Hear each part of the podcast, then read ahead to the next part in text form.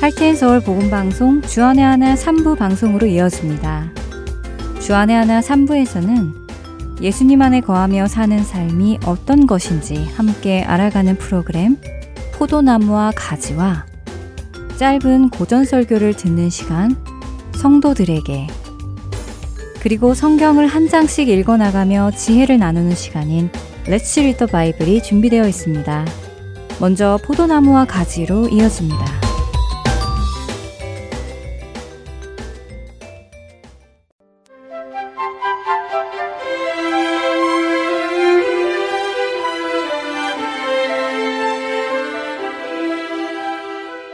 애청자 여러분 안녕하세요. 포도나무와 가지 진행의 민경훈입니다. 이랬다 저랬다 하는 사람을 변덕스럽다고 합니다. 금방이라도 내 모든 것을 다 줄 것 같이 좋다고 하다가도 언제 그랬냐는 듯 보기도 싫다는 듯이 싫다고 하기도 하지요. 이런 변덕스러운 사람을 보면 우리 마음이 불편해집니다. 왜 사람이 진득하니 꾸준할 수 없는지 안타깝지요. 지난 시간에 나누었던 이스라엘 백성들의 모습이 다시 떠오릅니다.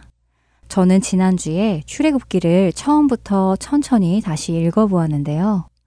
읽어가다 이스라엘 백성들을 보며 정말 헛웃음이 나왔습니다. 이스라엘 백성들은 모세와 하나님께 감사를 표하며 하나님을 경배하며 찬양하다가도 곧바로 손바닥 뒤집듯 변덕스러움을 보이기를 반복했기에 그랬지요. 애굽 바로 왕의 횡포로 인해 고된 노동으로 탄식하며 부르짖었던 이스라엘 백성들은 자신들을 구출해 줄 것이다 라는 모세의 말을 듣고 머리 숙여 경배했다고 출애굽기 4장 31절에서 기록합니다. 그런데 바로 왕이 이스라엘 백성들을 풀어달라는 모세의 말을 듣고 화가 나서는 백성들에게 노역을 더 심하게 요구하지요. 그러자 모세의 말을 듣고 경배하던 백성들은 언제 그랬냐는 듯 바로왕을 만나고 나온 모세와 아론을 향해 저주를 퍼붓습니다. 너희가 우리를 바로의 눈과 그의 신하의 눈에 미운 것이 되게 하고 그들의 손에 칼을 주어 우리를 죽이게 하는도다. 여호와는 너희를 살피시고 판단하시기를 원하노라. 출애굽기 5장 21절입니다. 그들은 하나님께 모세와 아론이 판단을 받아야 한다고까지 말하지요. 하지만 하나님의 놀라우신 기적과 이적을 체험하여 열 가지 재앙 후 그들은 애굽에서 자유하게 됩니다. 이스라엘 백성들은 양과 소와 같은 심이 많은 가축과 재물을 가지고 애굽을 떠나지요. 하나님은 그들보다 앞서 가시며 낮에는 구름 기둥으로 그들의 길을 인도하시고 밤에는 불 기둥으로 그들에게 비추시며 낮이나 밤이나 백성 앞에서 떠나지 않으셨습니다. 그렇게 그들은 홍해 앞에 도착합니다. 그런데 앞에는 홍해가 있고 뒤로 자신들을 뒤쫓는 애굽 군대의 소리를 듣자 많은 재물을 가지고 기분 좋게 나왔던 이스라엘 백성들은 또 변덕을 부립니다. 그들이 또 모세에게 이르되 애굽에 매장지가 없어서 당신이 우리를 이끌어내어 이 광야에서 죽게 하느냐? 어찌하여 당신이 우리를 애굽에서 이끌어내어 우리에게 이같이 하느냐? 우리가 애굽에서 당신에게 이른 말이 이것이 아니냐 이르기를 우리를 내버려 두라. 우리가 애굽 사람을 섬길 것이라 하지 아니하더냐? 애굽 사람을 섬기는 것이 광야에서 죽는 것보다 낫겠노라. 출애굽기 14장 11절과 12절의 말씀입니다. 정말 헛웃음이 나지 않으시나요? 자신들이 노예 생활하면서 힘들다고 부르짖어서 하나님께서 모세를 보내 자유하게 해주셨는데, 이제 와서는 왜 자신들을 끌어내어 광야에서 죽게 하느냐고 불평을 하지요.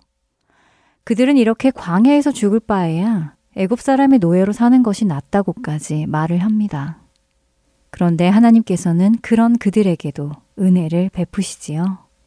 모세를 통해 홍해를 가르시고 그들을 무사히 건너게 해주십니다. 그리고 그들을 뒤쫓아오던 애굽의 군대는 홍해 속에 멸하시지요. 이렇게 하나님의 은혜를 경험하자 그들은 애굽에서 노예로 사는 것이 더 낫다고 불평하던 것과는 달리 언제 그랬냐는 듯 다시 하나님의 큰 능력을 찬양하며 여호와를 경외하며 여호와와 그의 종 모세를 믿었다고 성경은 기록합니다. 그리고 구원의 기쁨으로 인해 미리암이 백성들과 함께 소고와 춤으로 찬양을 하고 경배합니다.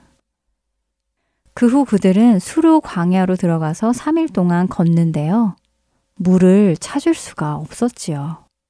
그렇게 물을 찾아 헤매다가 마라라는 지역에 이르렀는데 그곳 물은 써서 마실 수가 없었습니다. 그러자 백성들은 또 변덕을 부립니다. 출애굽기 15장 24절입니다. 백성이 모세에게 원망하여 이르되 우리가 무엇을 마실까 하매라고 원망하는 모습을 보이지요.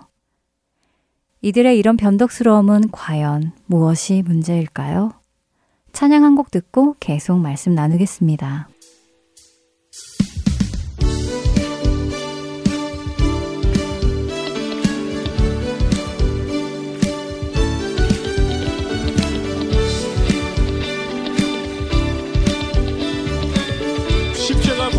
되어서. 십자가 군병 되어서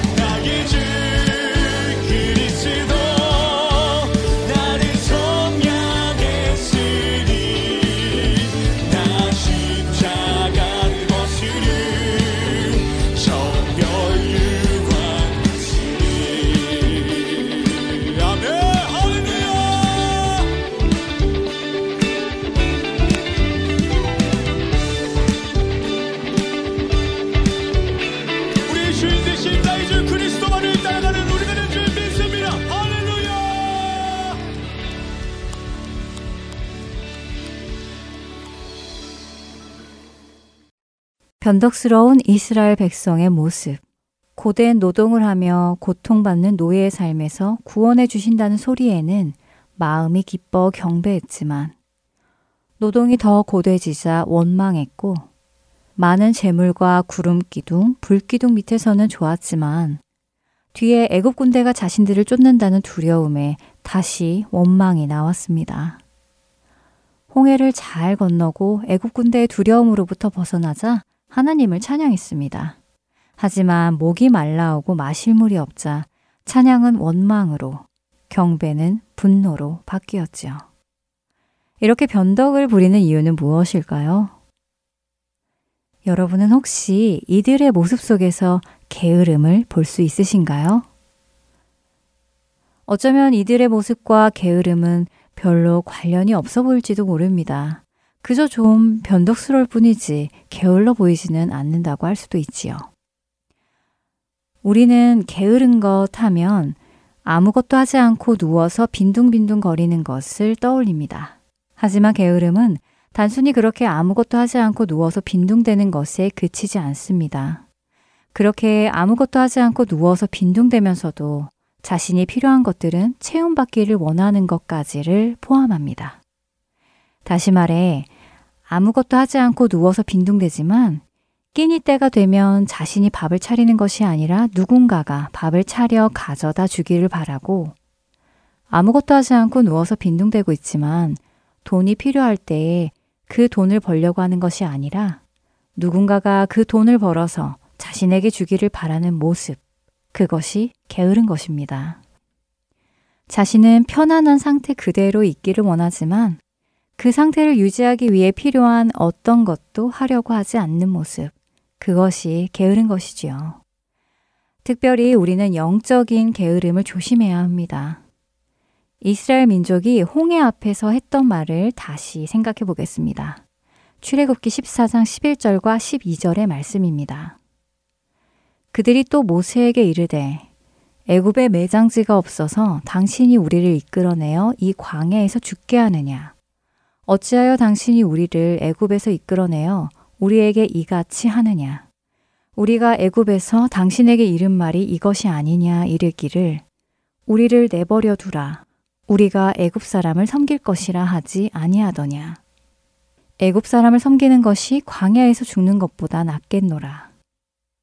이스라엘 민족은 애굽에서 노예살이를 하며 괴롭다고 부르짖었습니다. 그런 중에 하나님께서 그들의 노예의 삶에서 구원해 주시겠다고 하니 기뻐했지요. 하지만 노예의 삶에서 구원받는 것이 괴로운 과정을 지내야 하는 것이라면 차라리 그냥 애굽의 종으로 살겠다고 합니다. 그게 낫겠다고 하지요. 그렇다면 이들이 정말 원했던 것은 무엇일까요? 그들의 마음 안에는 하나님의 백성으로 자신들의 조상 아브라함이 약속받았던 땅에 가는 것도 원하는 것이 아니었고, 하나님의 백성으로 하나님과 동행하며 약속의 땅을 가는 그 여정을 원한 것도 아니었습니다. 그들이 원한 것은 그냥 애굽에서 살되 고생하지 않고 살면 좋겠다는 것이 전부였지요. 그들은 노예의 신분에서 벗어나고자 한 것이 아니라 노예가 해야 하는 일에서부터 벗어나고자 한 것입니다.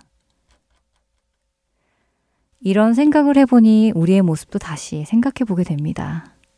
과연 우리는 예수님을 영접하고 하나님 나라로 가는 것을 기뻐하며 그 길을 기쁨으로 가고 있는 것인지 아니면 그냥 이 세상에서 힘든 일 겪지 않고 살아가면서 그것에 만족하는 것인지 말입니다. 분명 예수님은 우리가 예수님을 따르기 위해서는 자기 십자가를 지고 좁은 문을 통과하여 좁은 길을 가야 한다고 하셨고, 날마다 자기 십자가를 지고 그 길을 가야 한다고 하셨습니다. 그런데 어쩌면 우리는 그 길이 너무 힘들다며 너무 고통스럽다며 그냥 이 세상에서 십자가 지지 않고 살아가면 안 되느냐고 불평을 하고 있는지도 모르겠습니다. 예수님께서 이미 고생 다 하셨고 하나님께로 가는 길을 열어주셨다면 그냥 슝 하고 옮겨주시면 안 되느냐고 투정을 부리고 있는 것은 아닌지요. 부끄럽게도 저는 그렇습니다. 해야 할 일을 하지 않고 혜택만 누리려는 영적인 게으름이 제 안에 있습니다. 하나님의 백성으로 마땅히 살아가야 할 삶은 살지 않으면서 하나님의 은혜로 누릴 수 있는 것들을 다 누리려고만 하는 악한 영적 게으름이 제 안에 있었더라고요. 현실을 살아가면서 되도록 안 좋은 사건, 사고는 피하고 싶고, 아프지 않고 건강하고 싶고, 앞날에 장애가 없고, 돈이 부족해서 고생하지 않고, 원하는 것들을 걱정하지 않고 살 수 있는 부와 명예의 축복이 주어지기를 바라는 마음이 가득합니다. 어쩌면 여러분은 그것이 뭐가 나빠? 아니, 누가 고생하고 싶겠어? 누가 아프고 싶겠어? 누가 가난하고 싶겠어? 그런 것들을 피하고 싶은 것이 뭐가 나빠? 라고 하실지도 모르겠습니다. 맞습니다. 그런 것들을 피하고 싶은 것이 나쁜 것은 아닙니다. 어쩌면 너무 당연한 것일 수도 있지요. 그런데 영적 게으름이 나쁜 것은 바로 이것 때문입니다. 그것은 영적으로 게으른 사람은 하나님과의 관계를 원하는 것이 아니라 하나님으로 인해 얻어지는 것들, 하나님이 줄 수 있는 것들에만 관심이 있고 그것만을 원하기 때문입니다. 이스라엘 백성들의 잘못은 그것입니다. 하나님께서 자신들의 조상 아브라함과 이삭과 야곱과 맺으신 그 약속을 잊지 않으시고 자신들을 기억하셔서 자신들을 애굽의 종살이에서 자유하게 하시고 젖과 꿀이 흐르는 약속의 땅으로 이끌어 가시는 그 자체에 관심이 있었던 것이 아니라 그냥 애굽에서 자유하고 뿅 하고 가나안에 들어가서 편안하게 사는 것에만 관심이 있었던 것. 그것이 그들의 문제였습니다. 예수님 안에 거하는 삶은 게으르지 않는 삶입니다. 때로 우리는 기대합니다. 예수님 안에 거한다는 초대장을 받고 편하게 에스컬레이터를 타고 천국에 가는 것을 기대합니다.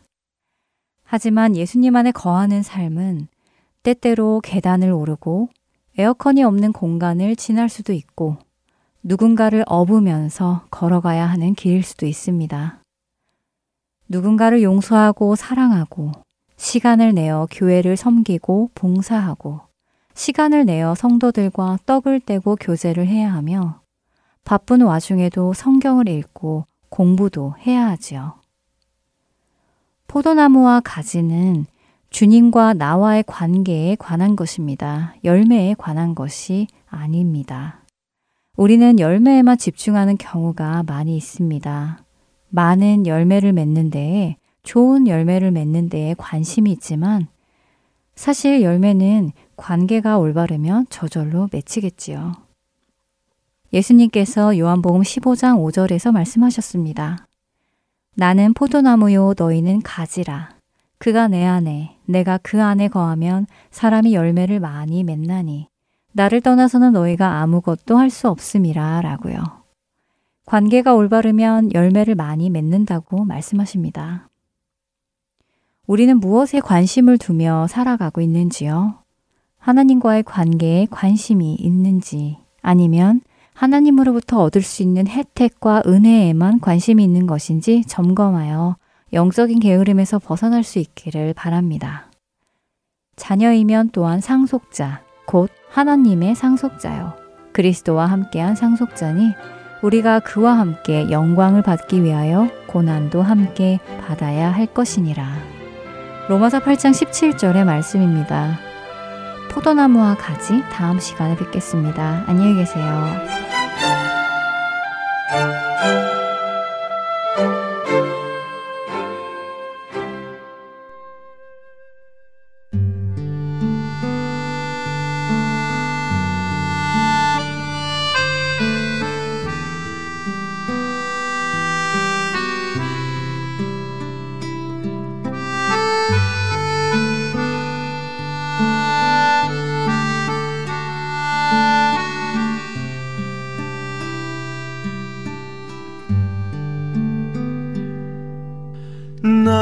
삶이 끝날 때까지 주의 자리 뺏지 않기. 나의 생각 나의 결정 매일 주께 양보하기. 나의 숨이 꺼질 때까지 주의 말씀 덮지 않기. 나의 의지 나의 판단 말씀이 기초가 되기를.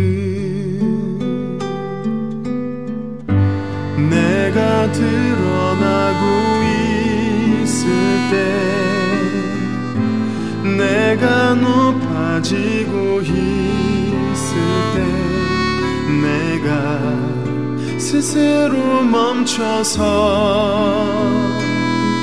주보다 내가 눈에 띄지 않기를 드러나고 싶은 이 마음 높아지고 싶은 마음 붙드사 주보다 내가 눈에 띄지 않게 하소서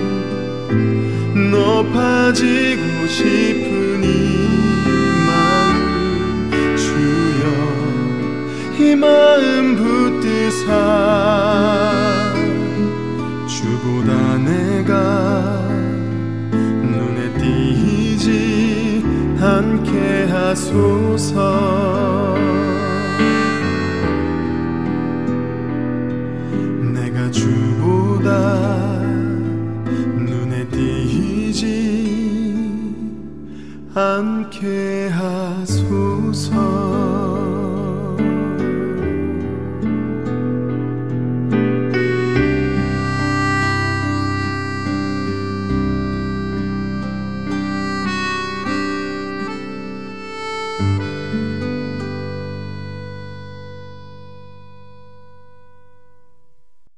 계속해서 고전설교 듣는 시간인 성도들에게로 이어집니다.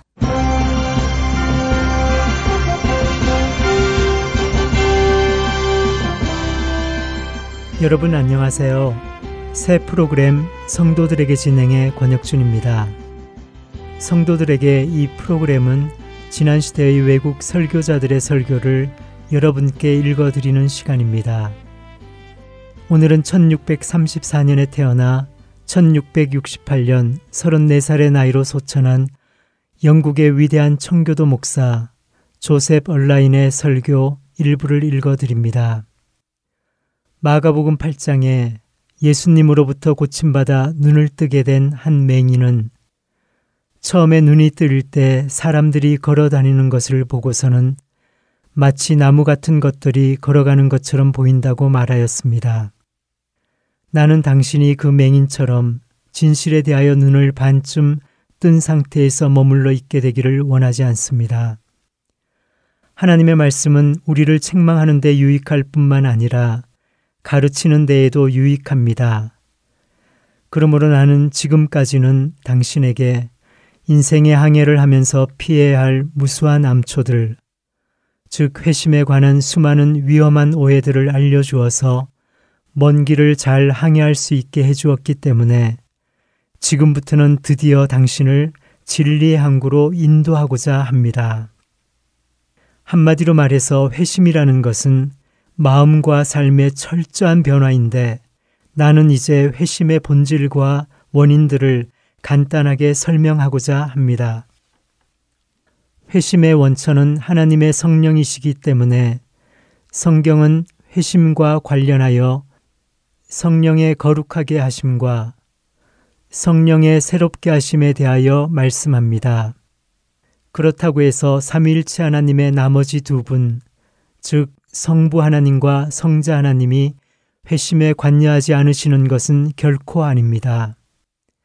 베드로 사도는 베드로전서 1장 3절에서 우리를 거듭나게 하사 산 소망이 있게 하신 우리 주 예수 그리스도의 아버지 하나님을 찬송하라 라고 우리에게 가르치십니다.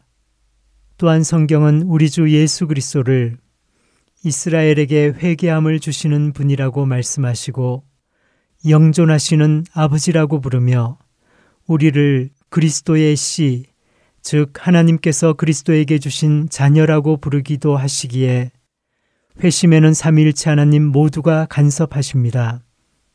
하지만 회심 사역은 일차적으로 성령께 돌려지고 그래서 성경은 우리가 성령으로 거듭난다고 말씀하시는 것입니다. 그렇기 때문에 회심은 인간의 능력을 넘어서는 일입니다. 우리는 혈통으로나 육정으로나 사람의 뜻으로 나지 아니하고 오직 하나님께로부터 난 자들입니다. 당신 자신의 힘으로 회심할 수 있다고 절대로 생각하지 마십시오. 당신이 구원받기 위한 회심을 하고자 한다면 당신은 먼저 당신 자신의 힘으로 회심하고자 하는 것을 포기하여야 합니다.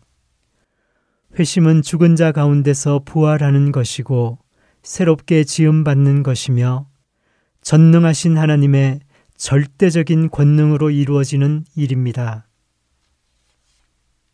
그런데 어떻게 이런 일들을 인간의 힘으로 할 수 있겠습니까? 당신이 좋은 본성과 온유하고 순결한 성품 등과 같이 모태에서 태어날 때부터 지니고 있는 것들을 의지해서 회심하고자 한다면 당신은 참된 회심을 결코 이룰 수 없습니다. 회심은 인간의 본성을 넘어서는 일입니다. 회심을 가져다 주는 유효한 원인으로는 내적인 원인과 외적인 원인이 있습니다. 회심의 내적인 원인은 오직 하나님이 값없이 거저 주시는 은혜뿐입니다. 성경은 하나님께서 우리를 구원하시되 우리가 행한 바 의로운 행위로 말미암지 아니하고 오직 그의 극률하심을 따라 중생의 씻음과 성령의 새롭게 하심으로 하셨나니 라고 말씀합니다. 또한 성경은 하나님께서 자기의 뜻을 따라 진리의 말씀으로 우리를 낳으셨느니라 라고 야고보서 1장 18절에서 말씀하십니다. 하나님께서 우리를 택하시고 부르신 것은 우리가 거룩해서가 아니라 우리를 거룩하게 하시기 위해서입니다. 하나님께서는 인간이라는 존재 속에서 자신의 마음을 끌만한 구석은 조금도 발견하실 수 없고 오직 메스껍기 짝이 없는 것들만을 발견하실 수 있을 뿐이며 사랑할 만한 구석은 조금도 발견할 수 없고 오직 역겨움을 불러일으키기 충분한 것들만을 발견하실 수 있을 뿐입니다. 그리스도인들이여, 당신 자신을 한번 되돌아보십시오.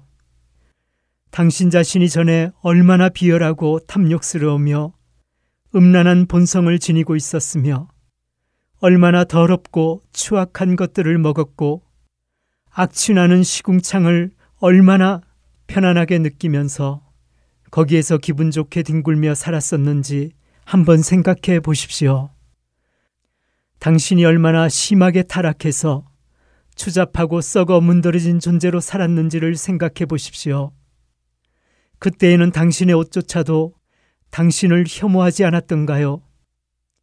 그런데 어떻게 거룩함과 순결함이 당신을 사랑할 수 있었겠습니까? 당신의 그런 모습을 보고서 하늘도 깜짝 놀라 기겁을 하고 땅도 기가 막혀서 어쩔 줄 몰라 하였습니다. 그때의 당신은 오직 은혜, 은혜를 주시라고 부르짖을 수밖에 없었습니다. 지극히 높으신 하나님의 자녀들이여, 당신은 듣고 부끄러워해야 합니다. 당신이 이전에 어떤 존재였는데, 지금은 지극히 높으신 하나님의 자녀들이 된 이야기를 들은 사람들이라면, 당신이 언제 어디서나 해야 할 일은 오직 하나님을 찬송하고 경배하는 일뿐이라고 누구나 이구동성으로 말할 것입니다. 그런데 이토록 큰 은혜를 하나님으로부터 값없이 거저받아서 지금의 당신이 되었는데도 배은망덕하게도 지금 당신의 입술과 당신의 생각 속에는 하나님의 은혜라는 것이 온데간데 없고 하나님을 경배하는 것이나 찬송하는 것도 온데간데 없습니다. 어떻게 당신이 하나님의 그 지극하신 은혜를 잊어버릴 수가 있으며 형식적으로 살짝 한번 언급하고 그냥 넘어가 버릴 수가 있습니까? 당신의 이전의 모습은 너무나 흉측해서 하나님의 진노만을 불러일으킬 수 있었을 뿐인데 그런데도 하나님께서 당신을 사랑하셨다면 그것은 전적으로 값없이 거저 주어진 하나님의 은혜로 된 것이 아니고 무엇이겠습니까? 사도 베드로는 자신의 서신 베드로전서 1장 3절에서 우리 주 예수 그리스도의 아버지 하나님을 찬송하리로다. 그의 많으신 극률대로 예수 그리스도를 죽은 자 가운데서 부활하게 하심으로 말미암아 우리를 거듭나게 하사 산 소망이 있게 하시며 라고 써갈 때 하나님의 큰 사랑에 대하여 얼마나 감사하고 감격하는 마음으로 그 글을 써내려 갔겠습니까? 또한 사도 바울이 극률이 풍성하신 하나님이 우리를 사랑하신 그 큰 사랑을 인하여 허물로 죽은 우리를 그리스도와 함께 살리셨으니 너희는 은혜로 구원을 받은 것이라 라고 말할 때 하나님이 우리에게 값없이 베풀어 주신 크신 은혜에 대하여 얼마나 감사하고 감격하였겠습니까? 다음으로 회심의 외적인 원인은 저 찬송 받으시기에 합당하신 예수님의 공로와 중보기도입니다. 예수 그리스도께서는 반역한 자들을 위한 선물들을 하나님으로부터 얻어내셨고 하늘에 속한 모든 신령한 복을 우리에게 주시도록 하셨습니다. 더 나아가 예수님께서는 택함 받은 자들인데도 아직 믿고 있지 않은 자들을 위하여 중보 기도를 하십니다. 모든 회심하는 사람들은 한 사람 한 사람이 다 예수 그리스도의 피와 땀의 열매입니다. 어머니의 산고 없이 이 세상에 태어날 수 있는 아기가 단 한 명도 없는 것과 마찬가지로 그리스도께서 우리를 위하여 감내하신 산고 없이 거듭날 수 있는 자는 단 한 명도 없습니다. 그가 십자가 위에서 겪으신 모든 고통이 바로 우리를 낳으시기 위한 산고였습니다. 그는 우리에게 거룩함이 되셨습니다. 즉, 그는 우리를 거룩하게 하시기 위하여 자기를 거룩하게 성별하셔서 희생의 제물로 하나님께 드리셨습니다. 예수 그리스도께서 자신의 몸을 단번에 드리심으로써 우리는 거룩함을 얻게 된 것입니다. 그러므로 하나님께서 우리에게 회심의 은혜를 주시는 것은 오직 그리스도의 공로와 그리스도의 중보기도 덕분입니다. 당신이 새로운 피조물이 되었다면 당신은 그것이 누구의 덕분인 줄을 알 것인데 그것은 그리스도의 산고와 기도 덕분입니다. 망아지는 어미 말을 졸졸 따라다니고 젖먹이 아기는 어머니의 품에 안겨 살아가는 것이 당연합니다. 당신이 그리스도께로 가지 않는다면 어디로 가겠습니까? 세상에 속한 그 어떤 것이 당신의 마음을 얻어 당신으로 하여금 그리스도를 떠나게 할 수 있다면 어디 한번 그렇게 해보라고 하십시오. 사탄이 당신의 마음을 주장할 수 있습니까? 세상이 당신에게 구해야 한다고 해서 당신의 마음이 움직입니까? 죄가 당신의 마음을 빼앗을 수 있습니까? 당신은 이미 그러한 것들을 다 십자가에 못 박은 사람이 아닙니까? 당신이 그러한 것들에 대하여 이미 죽은 자인데 그러한 것들이 무슨 짓을 한다고 해도 어떻게 당신의 마음을 움직일 수 있겠습니까? 그리스도인들이여, 당신이 이 땅에 살아있는 동안 부지런히 당신의 주를 사랑하고 섬기십시오.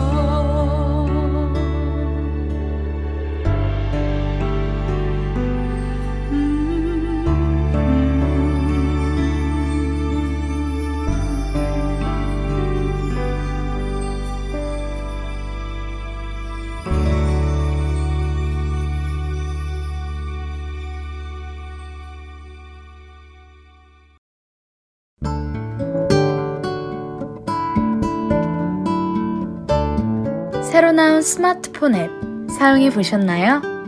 다운로드 기능은 물론이며 원하는 프로그램들만 따로 청취할 수도 있습니다.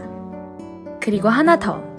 스마트폰 1대1 문의 기능도 있다는 것 아시나요? 방송과 관련된 여러분의 문의 사항을 앱에서 1대1로 직접 문의하실 수 있습니다.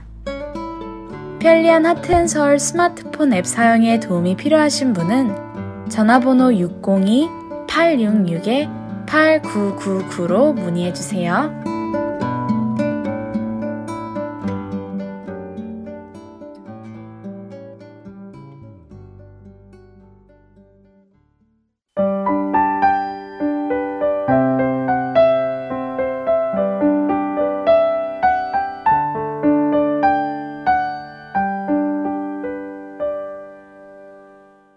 말씀을 묵상하는 시간 Let's Read the Bible 보내드립니다.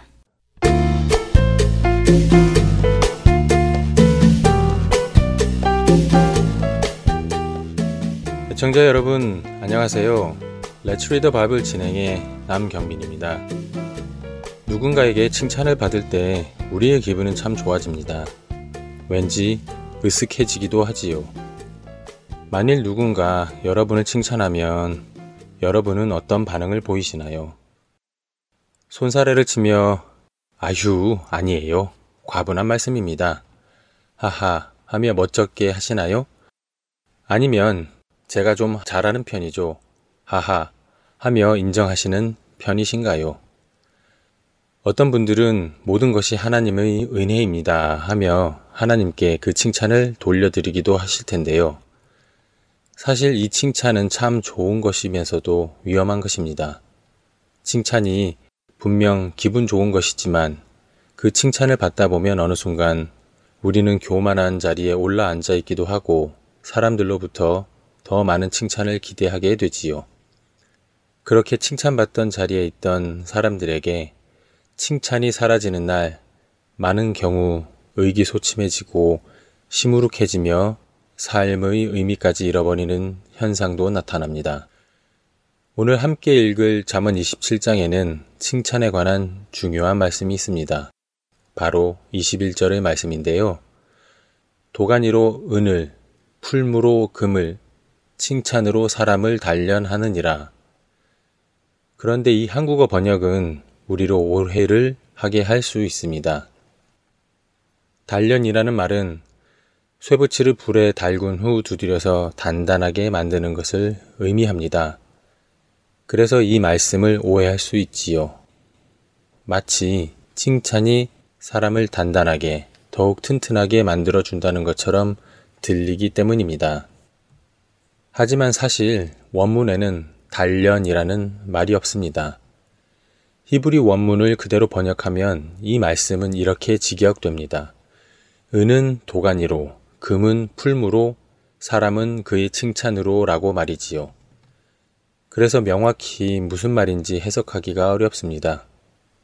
그런데 비슷한 구절이 있는 잠언 17장 3절을 보면 이런 말씀이 있지요. 도가니는 은을, 풀무는 금을 연단하거니와 여호와는 마음을 연단하시느니라. 잠언 17장 3절에 비슷한 말이 기록되어 있는데 여기에는 연단이라는 단어가 쓰여 있습니다. 그래서 잠언 27장도 비슷하게 단련이라고 번역을 한 것으로 보이는데요. 그런데 이 연단이라는 의미는 사실 강하게 하는 의미도 있지만 동시에 시험하다, 증명하다 하는 의미를 가지고 있습니다. 뜨거운 불로 금과 은을 태우면 이것이 정말 금인지 은인지 증명이 됩니다. 만일 그것이 정말 금이나 은이 아니면 뜨거운 불을 대었을 때 타서 없어지기 때문이지요. 그러나 그것이 정말 금이나 은이라면 뜨거운 불에도 그대로 남아 있습니다. 이처럼 칭찬도 그 사람이 참된 사람인지 아닌지를 알아볼 수 있는 하나의 시험 도구가 된다는 말이지요. 칭찬을 받을 때 우쭐하고 교만하게 되는 사람은 위험한 사람이고 넘어지는 사람입니다.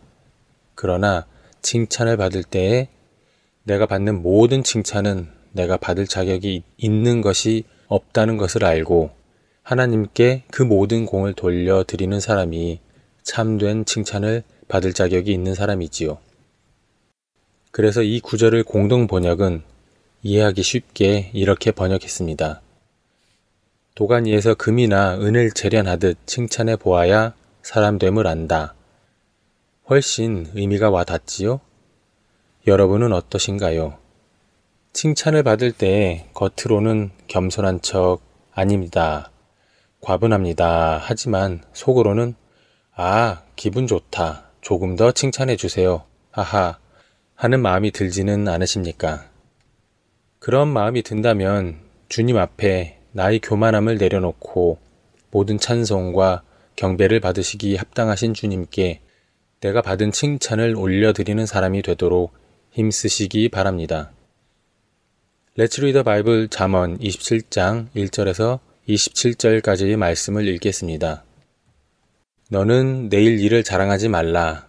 하루 동안에 무슨 일이 일어났는지 내가 알 수 없음이니라.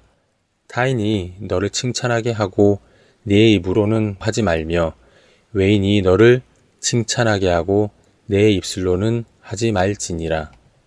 돌은 무겁고 모래도 가볍지 아니하거니와 미련한 자의 분노는 이 둘보다 무거우니라. 분은 잔인하고 노는 창수 같거니와 투기 앞에야 누가 서리요. 면책은 숨은 사랑보다 나으니라. 친구의 아픈 책망은 충직으로 말미암는 것이나 원수의 잦은 입맞춤은 거짓에서 난 것이니라. 배부른 자는 꿀이라도 싫어하고 줄인 자에게는 쓴 것이라도 다니라. 고향을 떠나 유리하는 사람은 보금자리를 떠나 떠도는 새와 같으니라. 기름과 향이 사람의 마음을 즐겁게 하나니 친구의 충성된 권고가 이와 같이 아름다우니라. 네의 친구와 네의 아비의 친구를 버리지 말며 네의 환난 날에 형제의 집에 들어가지 말지어다.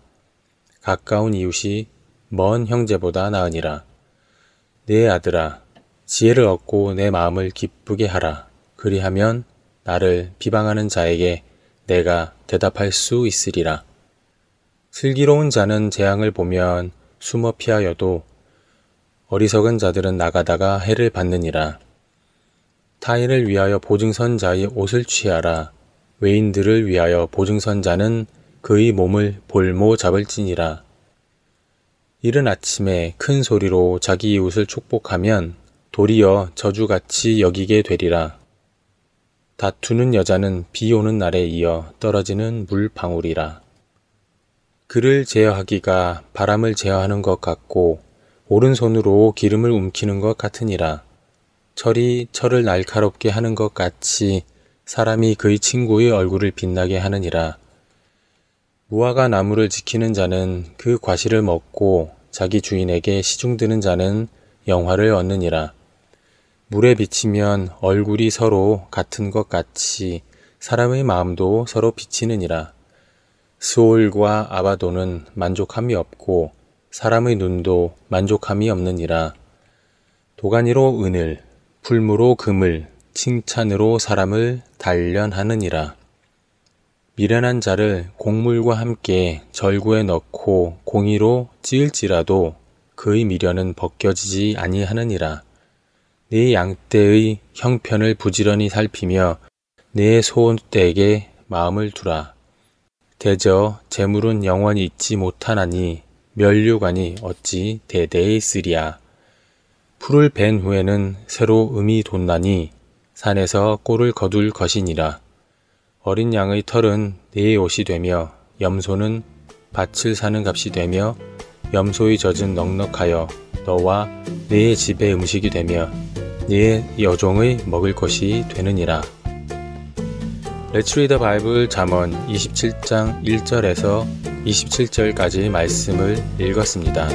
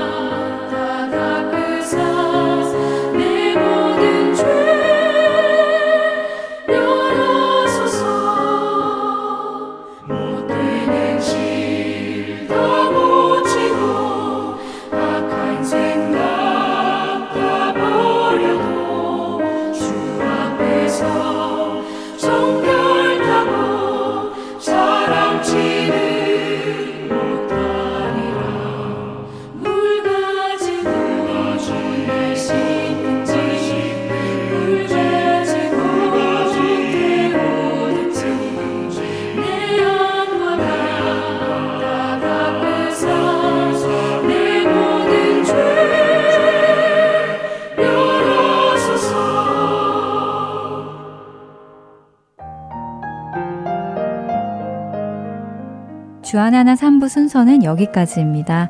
주안의 하나 4부로 이어집니다. 은혜의 시간 계속되시길 바랍니다.